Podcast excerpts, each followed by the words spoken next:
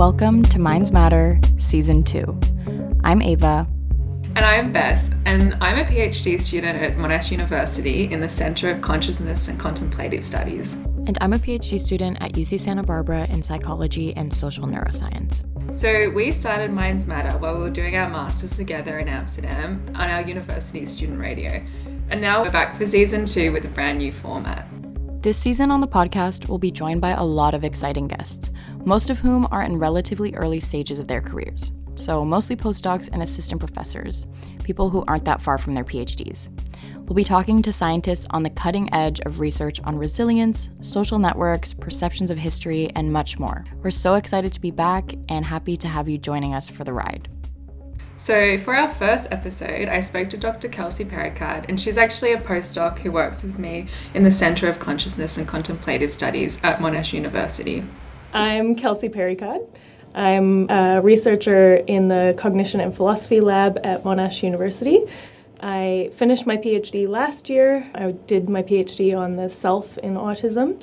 So we hear about the term self all the time, like in literature, in you know, things connected with meditation, when we're even thinking about our, our identity. So it's this obviously this very big, loaded concept. So when we're thinking about it in terms of like research and science, what does it actually mean?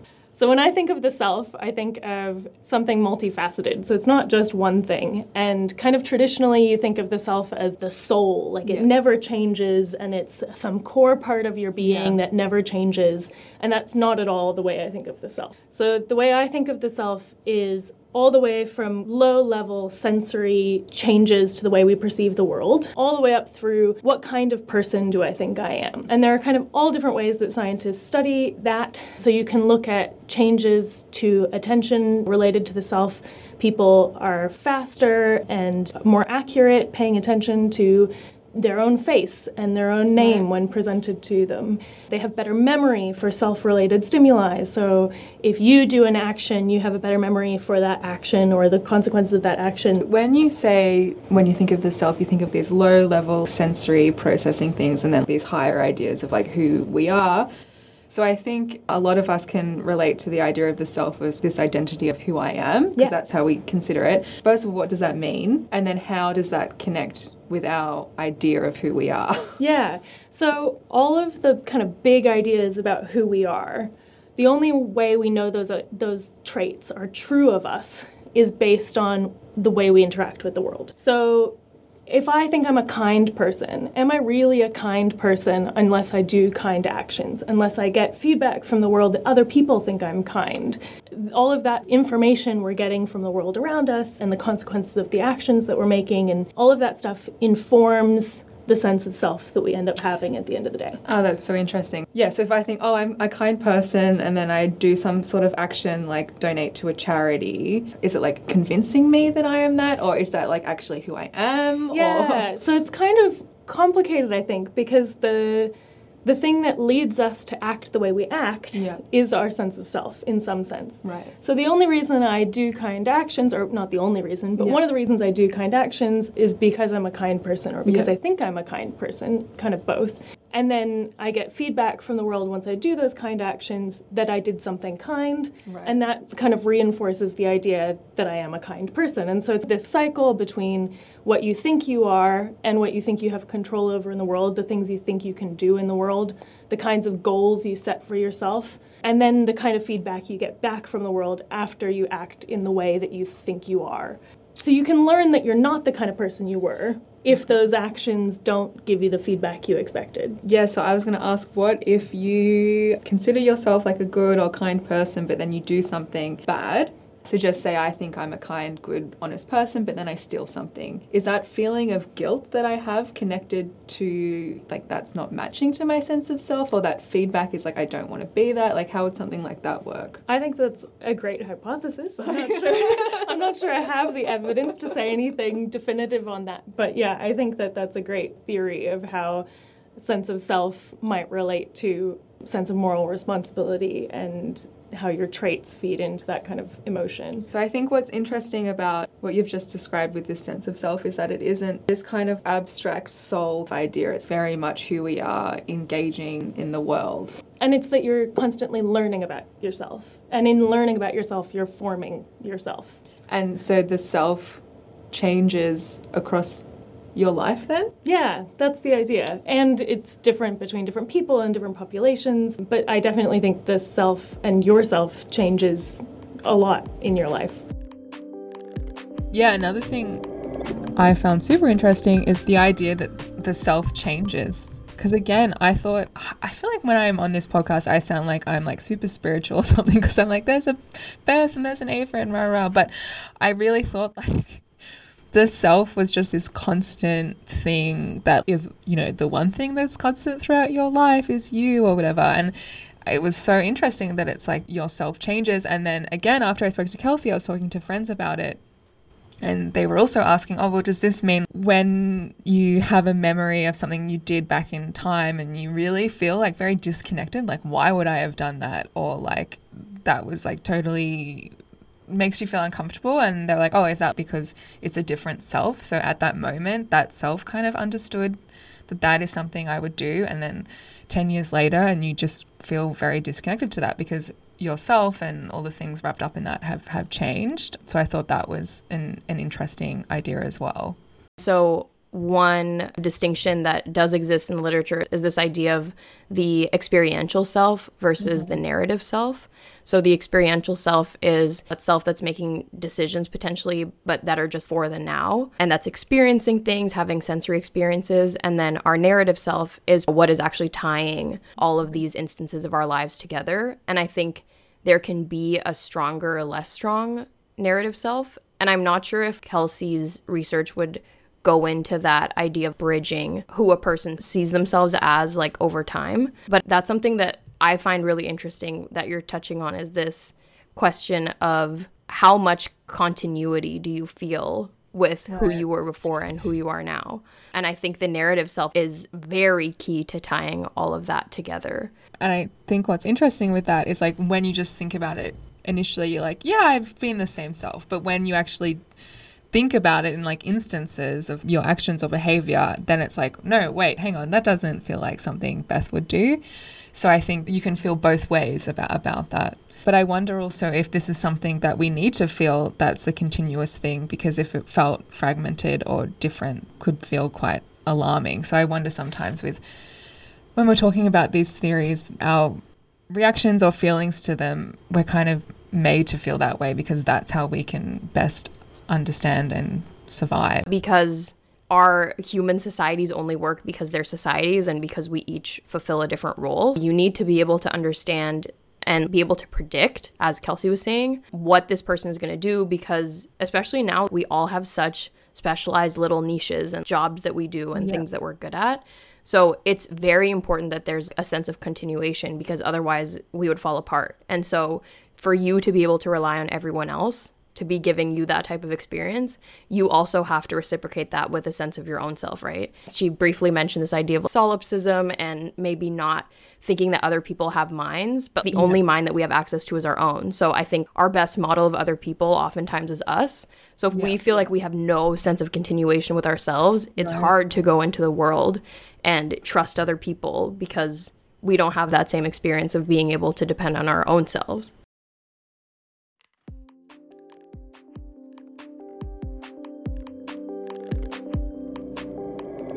To really understand how Dr. Perrykkad approaches studying the self, it's important to take into account the framework she's working under. This framework is called predictive processing. Predictive processing basically says that what the brain and the mind are doing is predicting what's going to happen next in the world, getting feedback from the world about whether that matched or mismatched with the expectations, and then updating what your expectations are next. So, one way to think about that is that you're building an internal mental model of what the world is like and what it's going to be like based on all of your previous experiences of the world. And could you give a, an example of how that would look? So, when I'm sitting in this room and talking to you, what my brain is doing is trying to expect what you're going to say next, what kinds of things I'm going to see next. And that's based on what I expect things in the room to do. So we're sitting in a pretty empty room. I don't expect the keyboard to get up and jump off the table. I don't expect you to jump off your chair and run around and dance, though you might put some music on and we can do that. But I take cues from the environment and based on what I've always seen these kinds of things do and these kinds of people do, I make expectations for the next state of the room which is pretty similar to the last state of the room. But yeah. if I was at a music concert, for example, the next state of the music concert is going to be much more complicated than the next state of this room. Yeah. Um, so there are lots of kind of interacting things in the environment that are going to change dynamically at a music concert. Whereas in this room, it's pretty much you and the yeah. technology. So, what's the benefit of having these models of how we expect the world to be? It's supposed to make processing easier and, and quicker for the kind of neural architecture. So it's supposed to be that you don't have to then take in all of the cacophony of sensory input and process it all. Um, and this is why we have atten- models of attention and all of this sort of stuff that we don't we don't have the cognitive resources to process everything that happens right. at every moment of time. Yeah. So being able to predict what's going to happen and then only really process the things that you didn't predict, uh, the only things your brain has to deal with are the things that didn't match your model. And then those things then update your model for the next time. So hopefully you're a bit better next time at yeah. predicting what's going to happen. Taking this back to the self, within these models, do we have a model of self? Yeah, definitely. So all of those aspects that I was talking about before, from attentional differences to the traits that we have to memory and all of these things, the self is the one cause of sensory input that is there from the very beginning to the very end of your life. Right. So when I'm trying to understand what I'm going to see next, one of the things I expect is that my actions will change the world that so looking over there versus looking over here i'm going to see different things because i've moved my eyes and so i can attribute some of the changes in my sensory input to myself or my body yeah. as an aspect of myself and in similar ways when i act kindly i expect changes in the person i'm sitting next to that will be a result of the action that I've just made. So the kind of self that I think I am changes the kind of sensory input I'm getting from the world. Right. It changes my expectations, it changes the results, um, and I can attribute some of those results in the world to my actions and myself. Initially, you were saying how the self changes across our lifetime. Is this because when we're interacting with our environment, things might happen that we don't predict. Is it that information that's changing our model of ourself? Yeah, definitely. So the environment that you're in, you have different expectations. You have different expectations not only of the environment itself and the things totally separate from you, but also about your ability to control things in the environment and your ability to enact your goals and what kinds of goals are appropriate to have in that environment. And the environment is more or less uncertain. Yeah. There might be things that you don't expect in some environments, whereas other environments are very like like I said, this room versus a concert. This room is much more predictable yeah. than a concert environment. And the way your actions, your expectations, your goals, your traits, how those things interact with the environment is going to be different based on different environments. So as you learn about the world, you're also learning about yourself. So Kelsey actually researches this, so she does experiments around these ideas. How on earth do you try and find experiments that can investigate this? The experiments I design are mostly around agency, which you might have been able to guess from the way I described the self as a lot about action and consequences, and not in like a moral consequences kind of way, but more in a sensory consequences kind of way. Yeah. So when I'm thinking about investigating the self, what I want to know is how do our traits influence how we behave in the world and then how do our behaviors garner sensory consequences in order to inform that sense of self again. One of the experiments that I designed during my PhD was about these squares. So you have these squares on the screen, and the participant's task is to figure out which of the eight or four squares on the screen they can control. Mm-hmm. So what they're doing is they're moving the mouse, they're acting in the world, they're looking at the sensory information that they're getting from the squares on the screen, and they're trying to pick which squares they can control through their actions. So there's eight squares on a screen. Yeah. And they're all moving. Yeah, so they're all moving. And one of them they are actually controlling. Yeah, so one of them mostly follows the the mouse movements that they're making.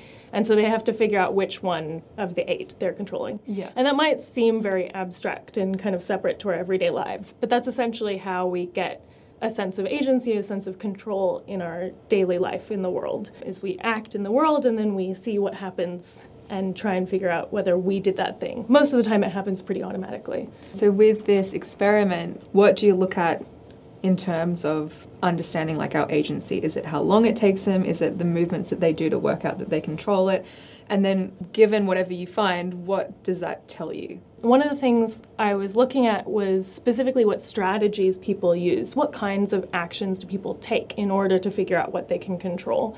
So I split all of the mouse movements into different kinds people moving vertically and horizontally, or moving in circles, squiggles, all sorts of different kind of strategies to try and figure out which square they were controlling.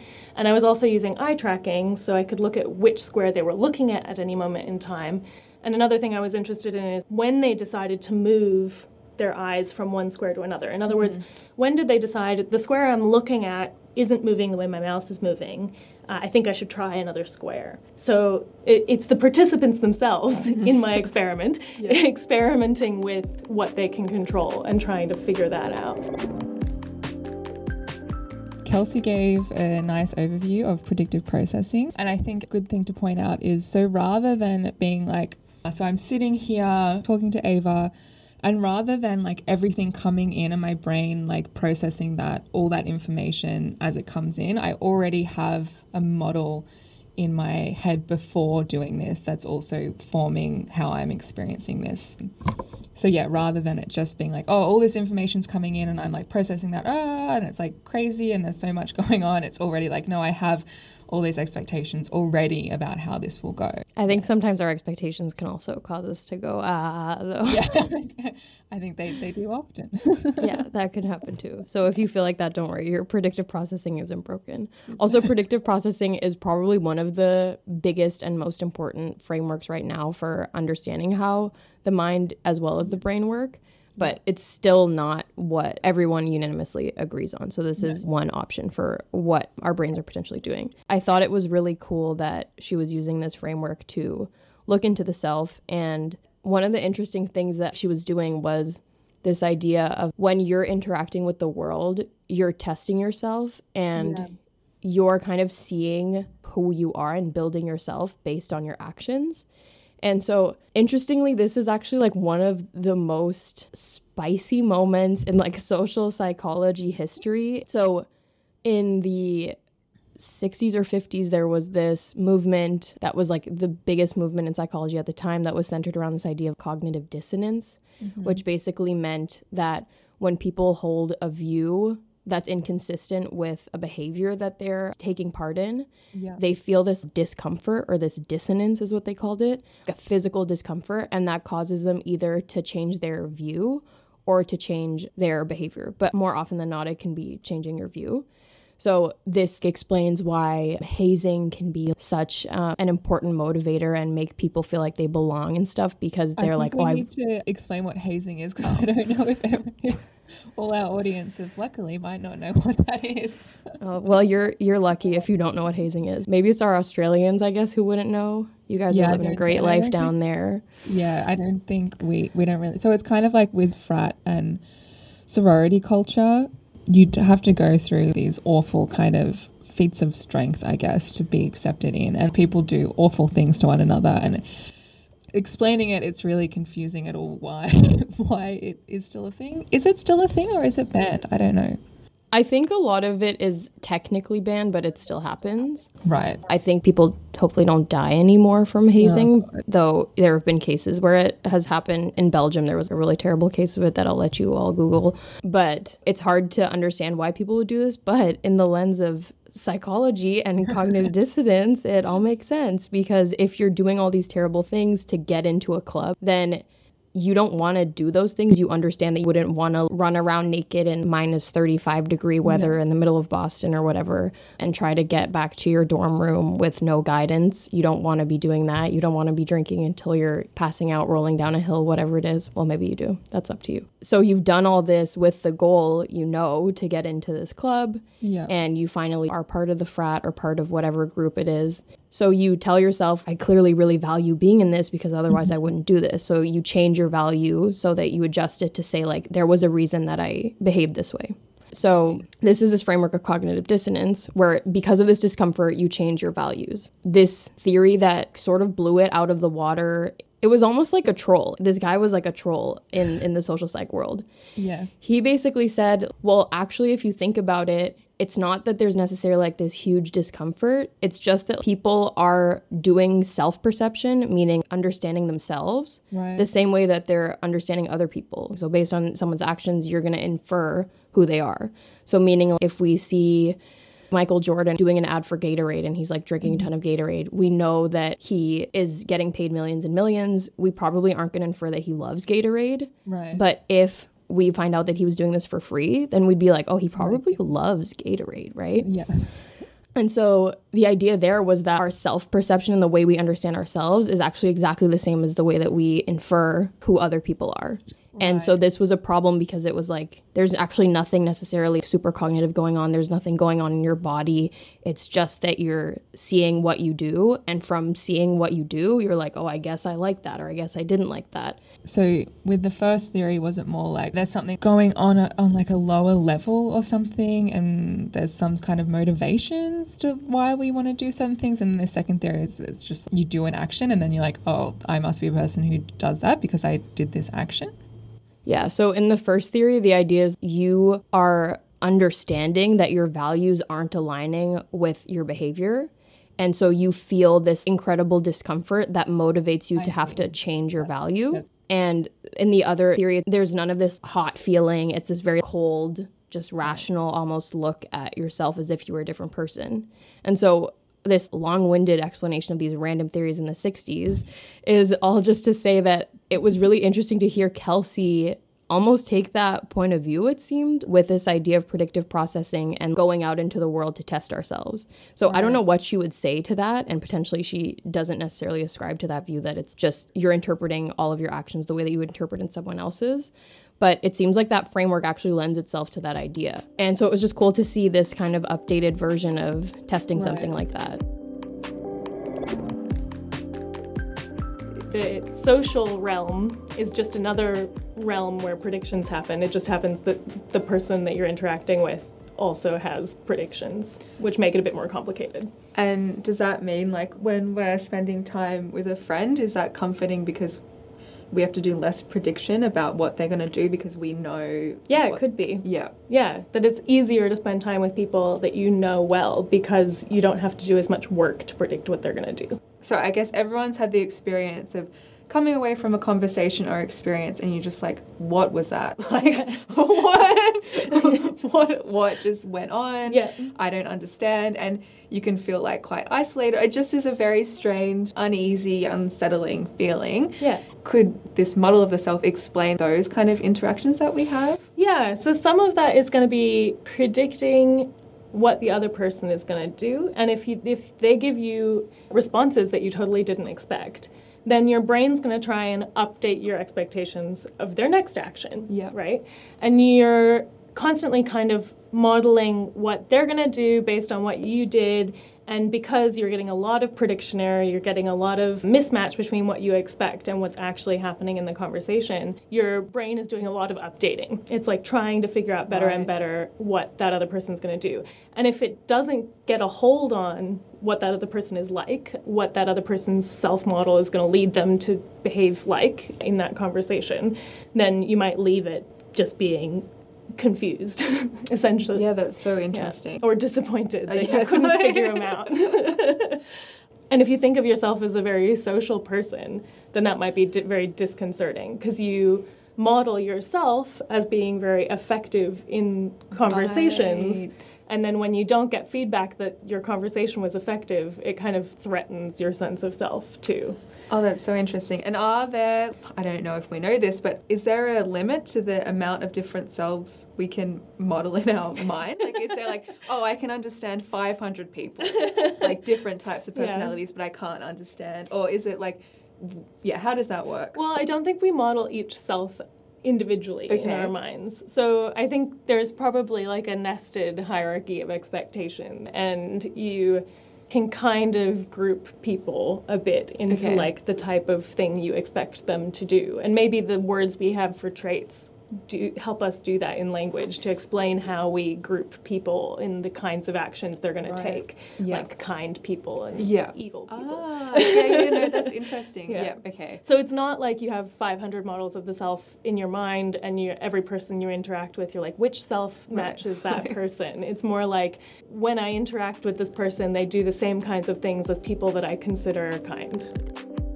And I thought another thing that she spoke about, which was super interesting, was understanding how her model can give an explanation to when we're with someone else, how that can feel either really easy and at ease because our model is predicting exactly how that experience will be, or when you meet people and you just feel like, what the hell is going on? I thought it was a nice way to capture those how we feel and like why we can feel that way in those different situations. Because we've all had experiences where when we're with real friends we feel really at ease and that's why you know we love them and it's nice to be around them and it feels like comforting and homey and all those things. And then sometimes you meet people and for whatever reason come away from the situation feeling really strange and kind of a bit alone and isolated. And i thought it was nice the way her framework can explain those two experiences. I also really liked how you hypothesized that potentially that's why we like being around our friends is because we're able to have these accurate predictions of how they are. And it feels like you can kind of let go because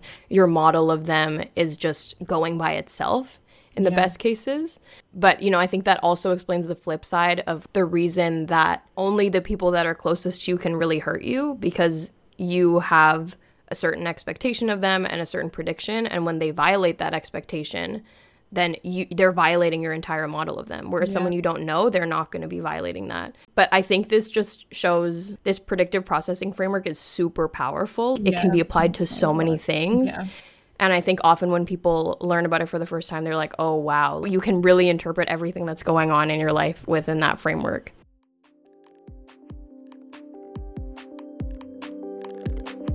So just say I am an awful person. I'm evil, I'm terrible, I'm cold, all those things, but I want to become kind. Is there a way if I had this information? So, how much control do we have over these kind of models? Are there Yeah. things that I could do, or is this just something that's happening? What control do we have? There are going to be some features of the self that are explicit to us, that we know are true of us, and we are getting information back from the world that they are true. That's kind of at the explicit level. And then there are other things that we do automatically that we don't realize that we do, and we can learn about ourselves Yeah. because other people realize that we do those things and tell us that we're actually evil people. And those things I think are going to be harder to recognize, which makes them harder to change. But I do think there's kind of to this predictive processing, active inference, whatever you want to call it, cycle of acting in the world and getting information back from the world, there's a little bit of a self fulfilling prophecy. I think I'm kind, I do kind things, I get feedback that I'm kind, so I'm kind. Right. Um, and you can kind of change that if you can convincingly tell yourself, I this evil person, if that evil person can convince themselves that actually deep down I'm kind, Yeah. they might start acting in kind ways, getting feedback that they are kind, and then actually become kind. Um, Right. because we don't think of the self as this stable soul like thing Yeah. where there are true things about the core of us that Yeah. will never change. There are going to be things that are also harder to change just because we have so much evidence from our past Right. that they're true. So if you've spent your entire life being evil, this is a terrible example because I think no one is really evil. Kelsey's, but no, Kelsey's looking at me. but if you spent your whole life being evil and getting feedback from the world that you're evil, and you suddenly decide you want to be kind, your model of the world has a lot of evidence that you are evil. Right. So you're not just going to change it in one day with one piece of evidence from the world that you did a kind thing, and so you're now a kind person. It's going to be a long series Oh. of changing that. So does then this have implications like clinically? Are there ways that if we use this model, we can think, okay, well, someone's had this experience up until this point because they had childhood trauma, the amount of evidence they'll need to overcome that that's not who their self is. Is there, yeah, is there ways that we can kind of think about how we can Yeah, and you can think about some aspects of cognitive behavioral therapy as really getting at that is like taking your expectations for yourself based Yeah. on your history and questioning them and trying to Right. replace them with something else and trying to give you evidence that that's not true or give you other sources of evidence than than your traumatic past which might help to alleviate the kind of expectations you have based on your history but you also have expectations for yourself in terms of how a traumatic event affects you if you've had a lot of them and figuring out coping mechanisms based on your history will change how you act in response to similar events in the future. Yeah. Um, so I think there are ways to change it. I don't think it's hopeless. um, Right. but it definitely explains some of how people end up. But I think that's kind of common sense that your history forms who you are. Yeah, I guess maybe in this model though, it's like provides a, a bit of hope because maybe people think, oh, the history forms who you are, and then that's just who you are. Right. No, you're dynamic. You keep changing. So Yeah. I think that that's quite hopeful. Yeah. For, like in terms of the clinical relevance of this, because Definitely. it's not like oh, if someone has that trauma, they'll just have carry that with them forever. It's like no, we can put people in positive environments. Yeah. and I think that that's you just really need nice. enough evidence to change your expectation. Okay, so there is a learning task which was done by Sui and colleagues in 2012, which is a self attribution bias task. So essentially, what they did was they present participants with three shapes there's a circle, a square, and a triangle. And they say the circle is you, the square is your friend, and the triangle is a stranger. And you get a minute to memorize that pairing, um, which is a random pairing, doesn't have anything to do with your actual life. A Okay, so circle, circle, square, triangle. and uh, all the participants get assigned different meanings Yeah, so you one. counterbalance them Right, so, so it's it's, not like nothing to do with the particulars the of, a of the shape. So they learn that the circle is them, that the square is their friend, and that the triangle is uh, a stranger. So they get a minute to memorize those things, and then their task, they're presented with a pair. So they're presented with a shape and Yeah. a label, Okay. and they have to figure out whether or not the shape and the label match what they've learned. Okay, so just say circle self match, circle friend non match, and Yeah. they have to work that out. And they have to, yeah, Okay. very quickly. They get present, flash them really fast, and they just have to respond as fast as they can, which labels and shapes, whether Okay. they match or not.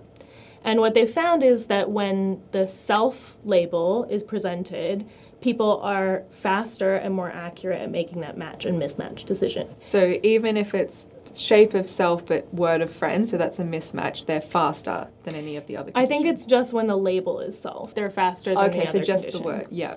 But the, the interesting part of that experiment to me is that it has no bearing on the rest of their life. Yeah, like yeah. it's something they've just learned uh, Mm-hmm. it's not meaningful in any sense it doesn't relate to what they're going to have to make for dinner or what Yeah. how they're going to interact with their kids later that night it doesn't relate to any other aspect of life and yet having just the label self makes you faster and more accurate it's like your brain has some preference for things that it's been told relate to you even if it hasn't learned that it does have behavioral consequences for you later Because if people are faster and more accurate, that means they've learnt it better, right? Yeah, maybe. Yeah. Um, or that their attentional systems react to it. Okay, so their More, attentions. yeah. yeah. So when they say that they have have better attention, either either Yeah, way. yeah. But there are memory experiments too that people uh, remember things that they've done. So, for example, there's a task where you play a game with the experimenter and you are putting cards in a pile. Yeah. And you put some of the cards in the pile, and the experimenter puts some cards in the pile. And then later you're shown a bunch of cards, and you're asked, which cards have you seen before? Yeah You're going to be better at remembering the cards that you put in the pile Right. than the experimenter did, just because you associate them with yourself you. in some ways. So, So- there is some memory component too. So with the first task where all you have is the word self, As you're saying, that doesn't have any meaning. Like, why is this? I think it's just that we have a preference, or we've learned that if something is related to us, whether we're told that or whether we learn that through experience, Yeah. it's going to be more relevant for our future actions. We're going to need to predict things better around that kind of stimulus. So I think it's kind of an accidental happenstance that we can just present participants with these random things and they learn them faster Right. or, or respond to them faster. What are you doing at the moment? Anything exciting you want to share with us? Yeah, so I've got a preprint out that you can access, which is called the Beach Study, which is an extension of the Squares task stuff, which is looking at whether people choose environments based on what they can control or to decide what they can control. The aim of the research in the bigger picture is to figure out whether we both create and choose environments for ourselves that we think we can control things better in Ah, okay. and whether we switch environments when we're losing control. So we would want to be in environments with control because that's something we can predict better? Yeah, so the idea is that you put yourself in environments where your actions have the most predictable consequences mm-hmm. because they are the least disconcerting. But you might choose to put yourself in an environment that is disconcerting on purpose. Yeah. And you might do that because it will teach you something about yourself. So you're, you're like testing yourself in a new environment because you feel like you've learned enough about yourself in this environment, but you know the world is big and wide and variable. And so you say, if I put myself in that environment, would I still think I'm the same self? Ah, Um, so interesting. So I guess we can all kind of understand that concept in terms of our lives. Maybe have the same job, and then you get really comfortable at that, and you're like, "Yeah, I, I get this," um, and then you're like, "You know what? I want to change." Like that's what people are always doing. Yeah, or traveling. People often say they travel to find themselves, They- and that's they like do. a very casual, offhanded thing that people talk about in finding meaning in their life. They travel to find themselves.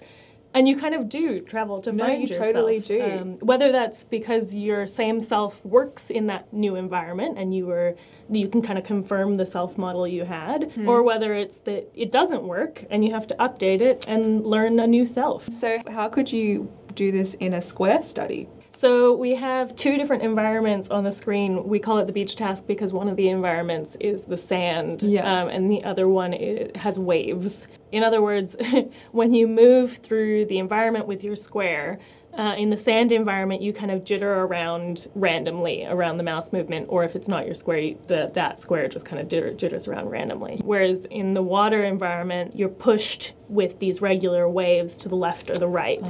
Um, and so the two environments have different statistics. The, the kind of feedback you're getting from them is different. And so you can learn or test your expectations for the square that you're thinking you control in one environment and then decide to switch environments. And we can look at what leads you to switch environments. So what did you find?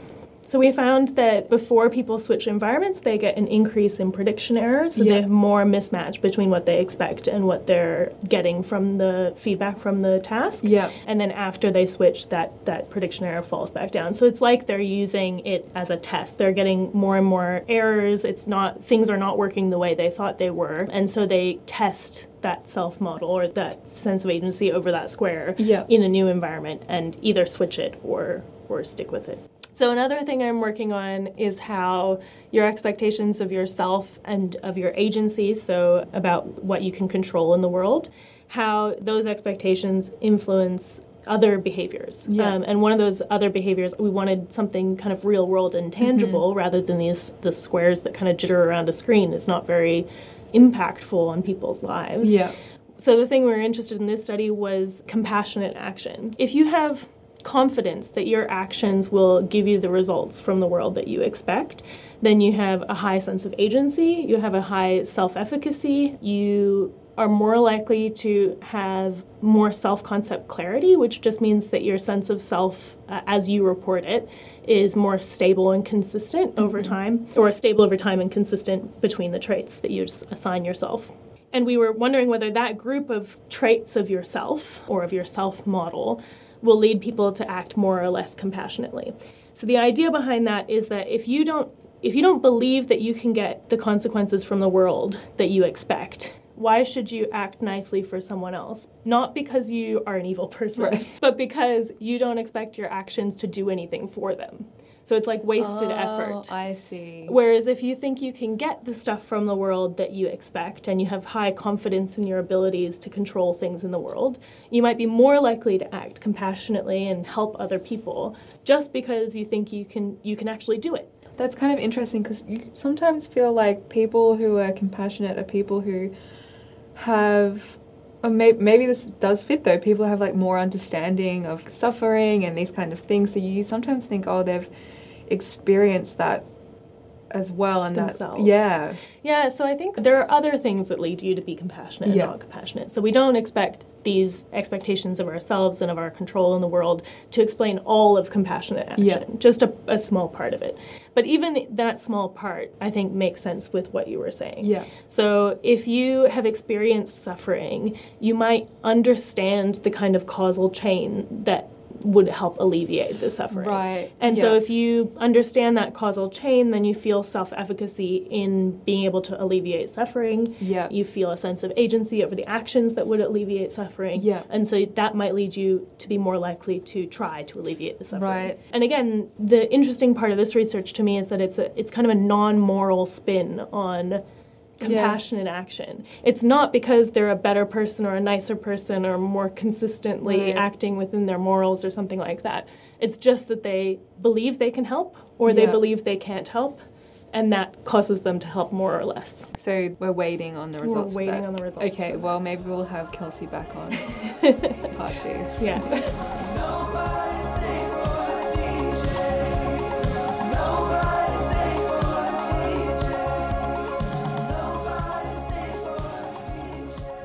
Thank you to Dr. Kelsey Perrykkad for joining us as our guest this episode. Our intro and outro music is Nobody Stayed for the DJ by Glacio. Our transition music is Back for More, also by Glacio. Minds Matter is mixed, edited, and created by Beth Fisher, she's the Australian one, and me, Ava Madasuza. We'll be back in two weeks with a brand new episode of Minds Matter.